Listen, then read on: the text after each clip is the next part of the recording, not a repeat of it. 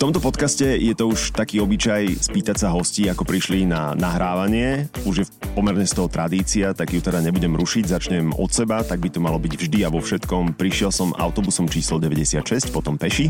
A teraz vy, ako ste prišli na nahrávanie tohto podcastu? My sme prišli vlakom, regionálnym rýchlikom a potom sme sa sem dvestoštyri prepravili. Lebo študenti to majú ešte zadarmo, pravda? Mm. Ono, mali ste na výber prísť autom, prišli ste z Dubnice nad Váhom, pracovne som si vás nazval slovenské Grety Thunberg. A týmto pádom vítam gymnazistov, ktorí sa aktivizujú a vo svojom voľnom čase zachraňujú planétu. Vítajte. Ahoj. Ahojte. Ahoj. Ale nie sú tu so mnou iba študenti, je to aj, ako sa hovorí, hlava, lebo ryba smrdí od hlavy. Lucia Košťalová, školská psychologička, ktorá ma kontaktovala cez Instagram a vymenili sme si zo pár inšpirujúcich správ ohľadom hnutia aktivistky Grety Thunbergovej, Piatky za budúcnosť.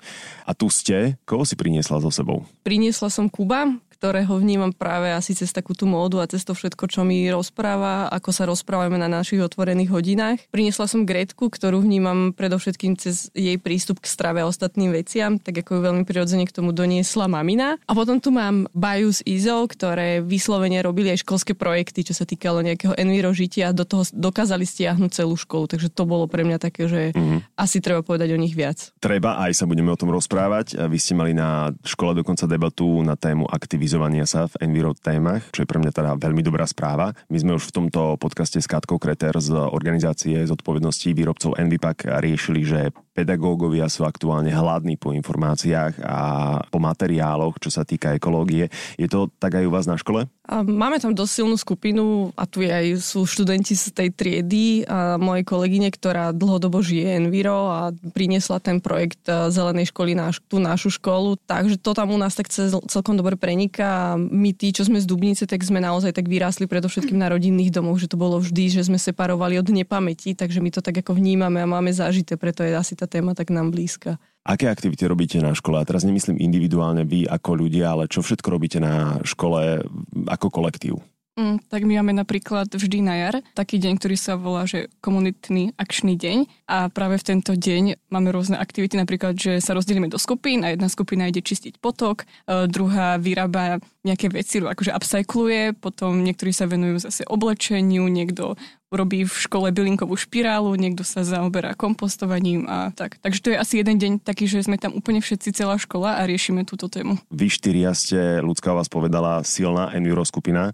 Ste jadro toho movementu u vás na škole, alebo je vás viac? Ja si myslím, že nás je určite viac. Ja to môžem hlavne povedať teda z tých kolegí Zelenej školy, kde nás je asi pätnásť a to sú všetko tí ľudia, ktorí vážne bojujú za tie rôzne zmeny na škole. A ide nám to, si myslím, že veľmi dobre. Ako to, že sa aktivizujete, vnímajú vaši spolužiaci? Považujú vás za radikálov, pretože aj také hlasy z rôznych škôl zo Slovenska počúvam, že ľudia, ktorí sú naozaj eco-friendly, ktorí razia na školách zelenú politiku, sú považovaní za radikálov. Podľa mňa u nás v triede minimálne sa to nejako nevníma, pretože aj naša triedna patrí medzi tých zelenších učiteľov a berieme to tak nejako prirodzene, že takéto veci sa musia diať a že je to úplne prirodzené, že sa takto ľudia správajú. Takže nie ste čierne alebo teda zelené ovce? Mm-mm. Nie, vôbec to tak nevnímať. Gretka, my sme to už naznačili, že ty máš základy v rodine. Od tvojej mamine som sa dozvedel, že jednak je zubárka, ale že má vzťah k alternatívnej strave. Čiže u vás doma predpokladám, že každý deň na tanieri nenájdem meso. No, práve, že u nás na tanieri nenájdeš žiaden deň meso. My okay, sme až takto. Viac ako sedem rokov vegetariáni. Tým, my sme prišli k tomu vlastne z toho, že mamina mala zdravotné problémy a začalo sa to riešiť tým, že sme si začali robiť e, domáce výrobky, ako sú domáce klobásy, domáce domáce paštety a domáce jogurty. Keďže mamina zistila, že jej to nepomohlo a nechcela sa napchávať liekmi, lebo vie, že keďže je doktorka, tak vedela, čo tie lieky dokážu spôsobiť. Tak sme to zmenili viac menej k tomu, že ona potom prešla na jednu dietu a nakoniec sme prešli k tomu, že sme úplne prestali jesť mäso. Mm-hmm. Ostali sme vegetariáni, Ostali sme pár, uh, jedno obdobie sme boli aj vitariáni, aj vegáni, ale nakoniec sme prešli naspäť na vegetariánstvo. Celá rodina, tým pádom aj, aj hlava rodiny, hej? Áno, aj mama, aj otec, aj ja, aj moja mladšia sestra. To muselo byť náročné, nie? Prvé mesiace to bolo náročnejšie, lebo si pamätám, ako som potajomky u mojich starých rodičov ešte vyjedala akože e, salámy a celkovo šunky. Ale postupne sme si, ani nie, že začali uvedomovať, ale pomaly sme si začali na to zvykať, aj naše telo, náš organizmus a všetko všetci sme na to tak pomaly prešli. Tým pádom ste asi aj výrazne obmedzili odpad vo vašej domácnosti? Určite. A jak sme vlastne prestali jesť mäso, alebo celkovo ako sme zmenili postoj k celkovému akoby životu, dá sa povedať, tak sme začali aj viac vnímať ten odpad a recyklovanie a... Zelený svet. Presne tak. Bývate v paneláku alebo v rodinnom dome? V rodinnom dome. Čiže aj kompostujete tým pádom? Áno. Aj si pestujete všetko sami? Áno, určite. Aj zeleninu, aj ovocie. Čo širšia rodina? Ako na to reaguje? Myslím starých rodičov samozrejme. No, moji, teda naši starí rodičia na to doteraz nereagujú veľmi nadšene. Prechádzajú to mlčaním, hej? Uh, najskôr to nebolo mlčaním, najskôr nás napchávali mesom, dokým mohli. Uh-huh. A potom začali to mojej mame vyčítať, keď moja mama povedala si svoje slovo a povedala, že koniec, že ona to nebude počúvať, že sú to jej deti a ona ich môže vychovať, ako ona chce. Tak starí rodičia zmlkli a potom to prešlo na nás. Ale postupom času už to začali akceptovať a napríklad teraz už moja babka už si hľadá recepty, kedy môže akože naváriť nejaké veci bez mäsa, aby mohla vyhovieť aj nám. Aby hlavne videla svoje vnúčence, ne? Presne tak. No. Toto takéto celorodinné ekonastavenie je naozaj menšinové z mojich skúseností a z toho, ako sa rozprávam s ľuďmi, ako cestujem po Slovensku a pozorujem, viac než dospelí sa dnes aktivizujú deti a mládež. Staršia generácia, rodičia, starí rodičia, práve to je tá cieľová skupina, na ktorú by sme sa mali zamerať v týchto debatách a naučiť a raz neviem, či naučiť, respektíve vysvetliť im, aké dôležité je to zamerať sa na zelený život. A nielen na zelený život, ale vrátiť sa k prírode. Pritom oni to majú vo svojom dé en á, pretože prišli z prírody a s prírodou pracovali celý život. Zrazu sme sa rozhýčkali, my, celé ľudstvo sme sa rozhýčkali. Čiže tá nutnosť zamerať sa a vysvetľovať a komunikovať a debatovať so staršou generáciou je priam kľúčová. Vy ste sa o tomto dokonca na škole rozprávali. Ja som teda tomu venovala v treťom ročníku dvojhodinovku a myslím, že sme to vtedy reagovali, Kubo, keď tak mi má doplň potom, že sme reagovali práve na prejav Grety, ktorý bol mediálne veľmi zhodený práve pre to, ako ona vystupuje. Čo som potrebovala asi vytiahnuť, že to nie je jej preafektovaný prejav, ale je to súčasť nejakého ochorenia, a respektíve diagnózy, ktorá toto všetko spôsobuje, a potom sme naozaj vyšli z takej tej matice toho, že kto vychovával nás k eko vnímaniu alebo k takému tomu prirodzenému postoju k nášmu prostrediu, v ktorom žijeme, a kto vychovával našich rodičov, aký oni mali postoj a z čoho vlastne vychádzali, a že stále tu máme také tie dozvuky a my, Dubnica nad Váhom sama o sebe má paradoxne veľkú enviro záťaž, lebo tam ostali závody ťažkého strojárstva, ktoré mm-hmm. sú časovanou bombou, a to nikto nechce, lebo sú tam odkaliska a všetky tieto ostatné veci, o ktorých už sa zaujímajú aj mladí ľudia, že čo s tým, lebo je to opustený veľký objekt a veľký subjekt, ktorý je reálne tam nechaný, a minulý režim a ľudia, ktorí z toho len vyťažili finančné prostriedky, tak to tam zanechali. Aj to otázka naozaj aj na mesto a ostatných ľudí, čo s tým urobíme a ako s tým vlastne naložíme, aby tá hrozba bola minimalizovaná. Takže naozaj sme išli cez to, že sme sa pozerali do minulosti a snažili sme sa na to pozrieť cez pohľad našich rodičov a starých rodičov, ktorých máme, tie generácie prednášať, a kto vlastne vychoval aj tých našich starých rodičov a čo dostávali a čo vracali naspäť. Na čo ste prišli? Že rodičia našich rodičov žili viac taký ako život a prišlo to až taká tá veľká vlna tej industrializácie, hlavne s príchodom socializmu. Viem tiež pochopiť, že pre našich rodičov je to teraz také, že i v mladých rokoch toto nerobili a nepovažovali to za dôležité, takže myslím si, že malo by sa aj o tejto téme viac hovoriť, že ako to vnímali naši rodičia, prečo u dospelých ľudí to možno nie je až taká atraktívna téma. No, enviro téma vôbec nie je sexy, preto sa jej toľko málo mediálneho priestoru venuje. Ako to vnímajú vaši rodičia? Gretka, teba opomeniem, pretože u vás je to pomerne jasné. Ako to vnímajú vaši rodičia, keď sa rozprávate s nimi o environmentálnych témach, keď sa rozprávate o triedení odpadu, o nutnosti používania verejnej dopravy? Rozprávate sa s nimi o tom vôbec? Tak, ja to asi tak viacej rozoberám aj s mamou, akože rozoberám to celkovo aj doma. Len mama je skôr taká, že tá si tak uvedomuje, že čo robí, a keď ti niečo poviem, tak si uvedomí, že čo má zmeniť. Že mama tá skôr na to tak prihliada a tatino je skôr taký, že ten mávne rukou, že to sú kraviny. Ale mamina je vždy, keď som akože hovorila, že nosí domov veľa sáčkov alebo tak, tak už to uvedomila, už toľko nenosí, alebo použije znova ten igelitový sáčok plastový, že ten, ktorý si už priniesla domov. Niektoré ovocie prestala baliť do tých sáčkov celkovo. Aj ohľadom prírodnej kozmetiky, keď sme sa bavili, tak začala prešla na prírodnú z tej komerčnej. Všeličo, akože mama je dosť taká, že ona ma tak podporuje v tom kvázi, čo robím. Tak ja to mám tiež tak podobne, že moja mama je veľmi otvorená zmene, takže vždy, keď som prišla z domov s nejakým nápadom, tak to uvítala a tiež som nahovorila som ju, boli sme u Dudky na to šitie vrecušok zo zaclon, tak to teraz šijeme, máme takú spoločnú zábavu, by som povedala. Ona nás od malička úplne viedla akože k separovaniu a takto. Táto je viac taký konzervatívny, by som mohla povedať, že ty no, a to nezmení, čo si myslíš, pozrieš sa na tie obrovské firmy, koľko robia bordelu a to, že ty si zoberieš jeden stačok, tak ty absolútne nič nezmeníš, ale mama je veľmi otvorená, takže hej, máme podľa mňa taký dobrý vzťah v tomto obidve. U nás musím povedať, že viacej ma k tomu tiahla babka ako mama. Uh, mama bola taká, že musel som ja trochu aj do toho dostať, lebo spočiatku bola tak, že nebola úplne k tomu otvorená, ale nakoniec sa mi to trochu podarilo. Ale musím povedať, že naviedla ma k tomu hlavne babka, lebo ona pracovala v Trenčine na ekológii. Ona nejak už predtým vedela, jak tie veci chodia a ukázala mi uh, zaujímavé veci, porozprávala mi zaujímavé veci a trochu mi ukázala, že ako byť viac tak eko. Ono, každá rodina je samozrejme iná, v každej rodine je to inak nastavené, ale z mojich rozhovorov viem, že väčšinou v každej rodine je problematický otec, lebo otec hlava rodiny, ale hlava je zadubená.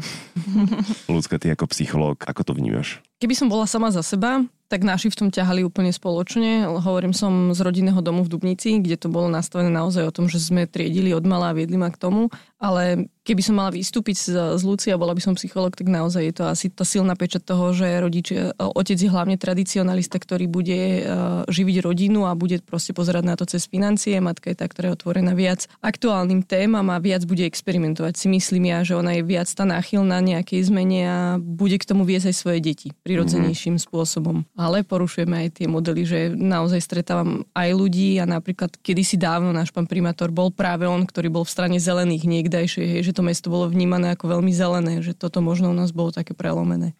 Samozrejme, nechcem generalizovať. Jasné, ale je to tak. Ako som to už načrtol, tak sa hovorí teda, že áno, otec je hlava rodiny, ale väčšinou to funguje tak, že žena je krk a robí si s tou hlavou, čo chce. Čiže keď, keď preonačíme matky, myslím, že máme dobre našliepnuté, ale ono je to na konci dňa aj tak začarovaný kruh, pretože starého psa novým kúskom naučiť, to je naozaj veľmi náročné. Zároveň, ak dnešné deti a dnešná generácia, um, myslím tie, ktoré sa teraz rodia, nebudú mať vzor vo svojej vlastnej rodine, tak nemajú základy. Čiže vlastne ideme stále v kruhu a teraz nehovorím, že v recyklačnom kruhu. Dávam ti za pravdu. A naozaj je to tak, že pokiaľ nezmeníme niečo kľúčové, čo nám bude úplne prirodzené, tak nevystúpime nikdy z toho. Budeme sa stále boriť s tými, s tými predsudkami, ktoré sú, že však nič nezmeníš jedným tým, že zdvihneš jeden sáček, alebo že nič nezmeníš tým, že si budeš nosiť vlastnú tašku. No a toto keby si povedali všetci ľudia na tejto planete, tak si rovno môžeme kopať roby. A ono environmentálna výchova je moment iba prierezový predmet na školách. Učí sa v rámci geografie, učí sa v rámci náuky o spoločnosti, alebo teda občianskej náuky. V Taliansku pred pár týždňami, ako v prvom štáte sveta, odklepli vyučovací predmet o klimatickej zmene. Viete si to predstaviť aj u nás? V dnešnej dobe je to nevyhnutné, dá sa povedať, aby naša generácia alebo celkovo všetci ľudia vedeli o tom, čo sa deje na našej planete, ako ju treba teda viac menej zachrániť a čo preto robiť. Lenže dokým sa dopracujeme k tomu, aby to bol ani nie, že povinný predmet, ale aby sa to zaviedlo na školách, tak to bude ešte veľmi dlho trvať, pretože stále sú tu ľudia, ktorí budú nie, že proti tomu, ale povedia, že to nie je potrebné. Tým, že som v školstve, ale nie som učiteľ, častokrát sa dostávam do takého toho... Mm, pingpongu? Áno. Hej, a možno aj nepochopenia toho, ako nahliadam na to, ako náhle niečo učitelia dostanú, že toto je povinné a ďalšia prierezová téma, tak sú to labky hore, že ú, a ide to cez také škrípanie zubov. Možno by bolo fajn pouvažovať na tom, že ako viac strhnúť možno učiteľov k tomu, že by dostali voľnosť toto učiť a nedávať to ako povinnosť, že toto musíte splniť, lebo ako náhle to poznám ja znútra porad, na ktoré som prizývaná a čokoľvek sa povie, že teraz toto musíte robiť, tak to už naskakujem také veci, ktoré zadáva štát, ktoré ktoré kontroluje štát, čo to mm-hmm. bude administratívy, čo to bude výkazov, kto to bude kontrolovať a tak ďalej a tak ďalej. Že niekedy možno nechať to, že skúsime to ako pilot, to u nás funguje, veľa vecí ja pilotujem a nazývam, že je to pilotné, tak naozaj to má lepší priebeh, ako dať to, že teraz je to povinnosť a musíte to začať plniť. Len keď dáš voľbu, to znamená, že je tam riziko, že si to vyberie desať z desiatich, ale vyberie si to jeden z desiatich. Áno. Ale s tým počítame. Možno práve vtedy je lepšie, keď si to vyberie iba ten jeden z desiatich, lebo ten jeden bude vážne o to stáť a bude ho to zaujímať. Lebo je podľa mňa tisíckrát lepšie, keď ten učiteľ ide, učí so záujmom o tú vec, ako keby teraz to bolo povinné a dajú to učiteľovi, ktorý k tomu nemá ani blízko a my to cítime, si myslím, ako študenti, že ten učiteľ to nemá záujem a potom mm-hmm. to nemá až takú hodnotu. Alebo to potom možno celé stojí a padá na vás ako študentoch, ktorí vo svojom voľnom čase ako dobrovoľníci, ako aktivisti budú sa snažiť a robiť všetko preto, aby strhli svojich rovesníkov, svojich spolužiakov a ľudí, ktorých by to mohlo perspektívne zaujímať, v ktorých to drieme. Vy dve, dokonca Izabela s Barbarou, máte svoju skúsenosť s tým, vy sa zaujímate o slow fashion. Dokonca ste organizovali aj event na škole, počas ktorého ste sa rozprávali so spolužiakmi na túto tému o konflikte fast fashion versus slow fashion? My sme mali ročníkový projekt, celý založený vlastne na takejto enviro ekotéme a tam som bola ja, Baja a ešte naše dve spolužiačky, Peťa a Berenika a my sme si tak povedali teda, že o čom by sme mohli mať náš ročníkový projekt a povedali sme si, že teda všetky štyri nás zaujíma táto téma enviro a my sme si povedali, že akože urobíme také štyri menšie akcie, menšie a bolo to teda, že sme mali blogingy, tie sme zorganizovali, potom sme urobili takú menšiu prednášku, diskusiu skôr pre mladších študentov z našej školy o takých enviro záležitostiach, že aby vedeli, že vlastne aká je problematika s palmovým olejom, čo je to slow fashion, fast fashion, čo je to zero waste životný štýl. Čiže taká terminológia. A, no, ani nie terminológia, my sme im povedali, že o čo sa jedná a že ako môžu tieto veci nahradiť, že, takého, že čo robíme my, aby sme konali zelenšie. Uh-huh. Potom ďalšia taká vec, čo sme robili, bol bazár, oblečenie na škole a ešte bolo, že sme písali články s enviro tematikou do školského časopisu. Aj do Dubnických novín vlastne. Aká bola odozva? No ja si myslím, že je veľmi dobrá. My sme tie, čo sa týka napríklad toho blogingu, tak my sme urobili na troch lokalitách v meste a na každý sme mali dosť veľký záujem. Prišlo veľa ľudí a fakt boli z toho nadšení. Takisto aj na ten bazár. Hej, a že to boli hlavne ľudia mimo školy, že my sme, sme vytvorili plagáty, facebookovú udalosť, sme to rozvešali po meste, takže tam prišli, že neboli to iba študenti hej, z našej školy, že to boli normálne aj starší ľudia. Mm-hmm. Potom ten bazár, ten mal tiež veľmi dobrú odozvu a to by sme chceli spraviť aj tento rok. A tá diskusia, hej, to sa tým deckám extrémne páčilo, lebo tiež si myslím, že je to stokrát lepšie pre tie deti, keď im to povie niekto kvázi rovesník, hej, alebo ten študent, ako keby im to hovorila tá učiteľka. A my sme tam vážne išli niečo prednášať, že to bola taká forma rozhovoru, tým, že sme mali tie veci, sme im ukazovali, že a kúkaj, toto je slow fashion tričko a skúsi ho chytiť, ako to, či cítiš nejaký rozdiel a tak. No a potom tie články, tak um, nás veľmi potešilo, že nás oslovilo Dubnické noviny. Mali sme väčšiu cieľovku, že už to neboli iba v tom školskom časopise deti, ale boli to práve aj tá staršia generácia, keďže je nám jasné, že tie noviny väčšinou čítajú ako takí starší dôchodcovia mm-hmm. a tak. Takže ste mali nové publikum. Hej, presne. Super. A tiež máme pozitívne reakcie na to, na tie články.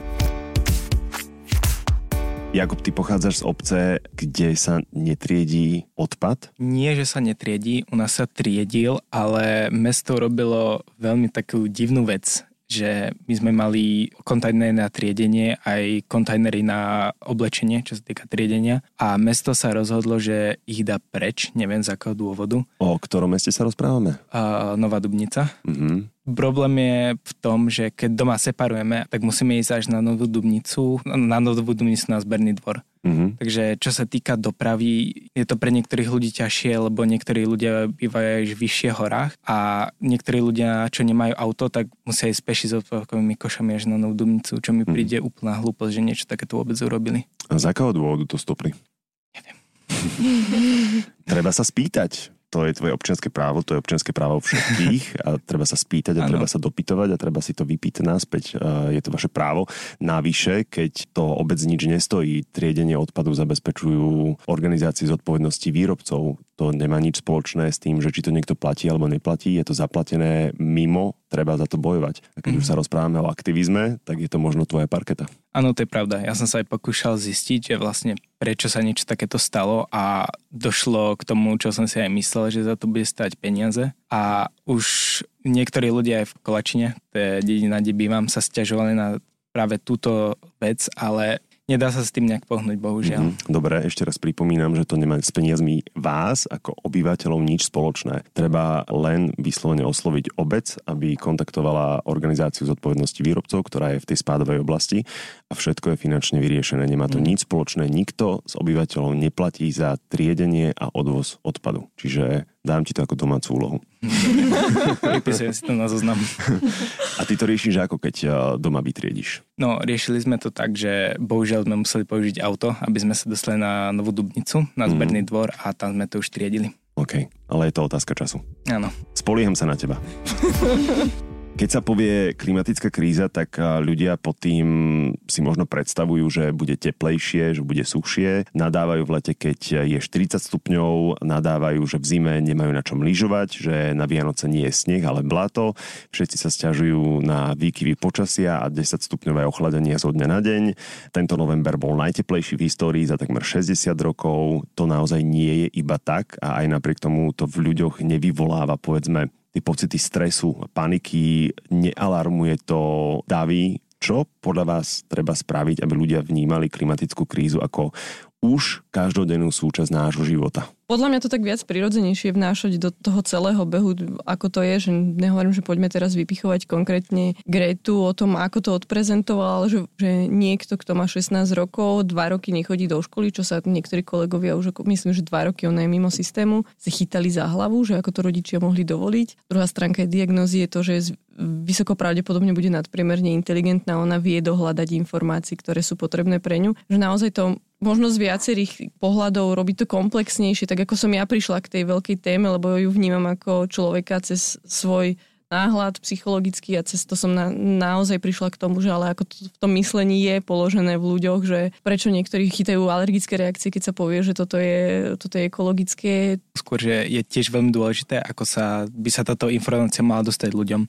Že skôr by to nemala byť, byť tak radikálna, lebo mám kamaráta, ktorému som o tomto rozprával a práve, že som mu to znechutil, že tak jemne, že nie, že toto začne robiť, ale že toto by si mohol začať robiť, aby si pomohol prostrediu, že keby si začal robiť toto, možno by to nemal až taký dopad. Lebo ono sa dosť často stáva, že ľudia sú už dosť presítení tejto témy, že už iba niečo počujú, že je niečo zelené a už niečo stop. To je niečo zlé. Lebo vážne je to dosť podávané niekedy tak, že takým násilným a že to sa musí robiť, ale skôr keby viacej ľudí konalo to, čo druhým káže a tí ľudia si to na nich všimnú, tak vtedy, si, vtedy im to tak dopne, že asi to pre niečo robí a není to iba preto, že aby som vyzeral dobre na Instagrame, že som ekobioral. Mm-hmm. Že menej slova, viacej činov. My to v tomto podcaste voláme, že byť dobrým alebo ísť dobrým príkladom a spustiť vo svojom okolí takú tú zelenú vlnu. Ono, ja to tak rád hovorím, že toto je naša planéta. My sme to celé spôsobili. Ja teraz nemyslím, že my fyzicky, ako my tu ľudia, ktorí sa tu teraz rozprávame a ktorí okolo nás chodia po ulici, ale my ako rasa.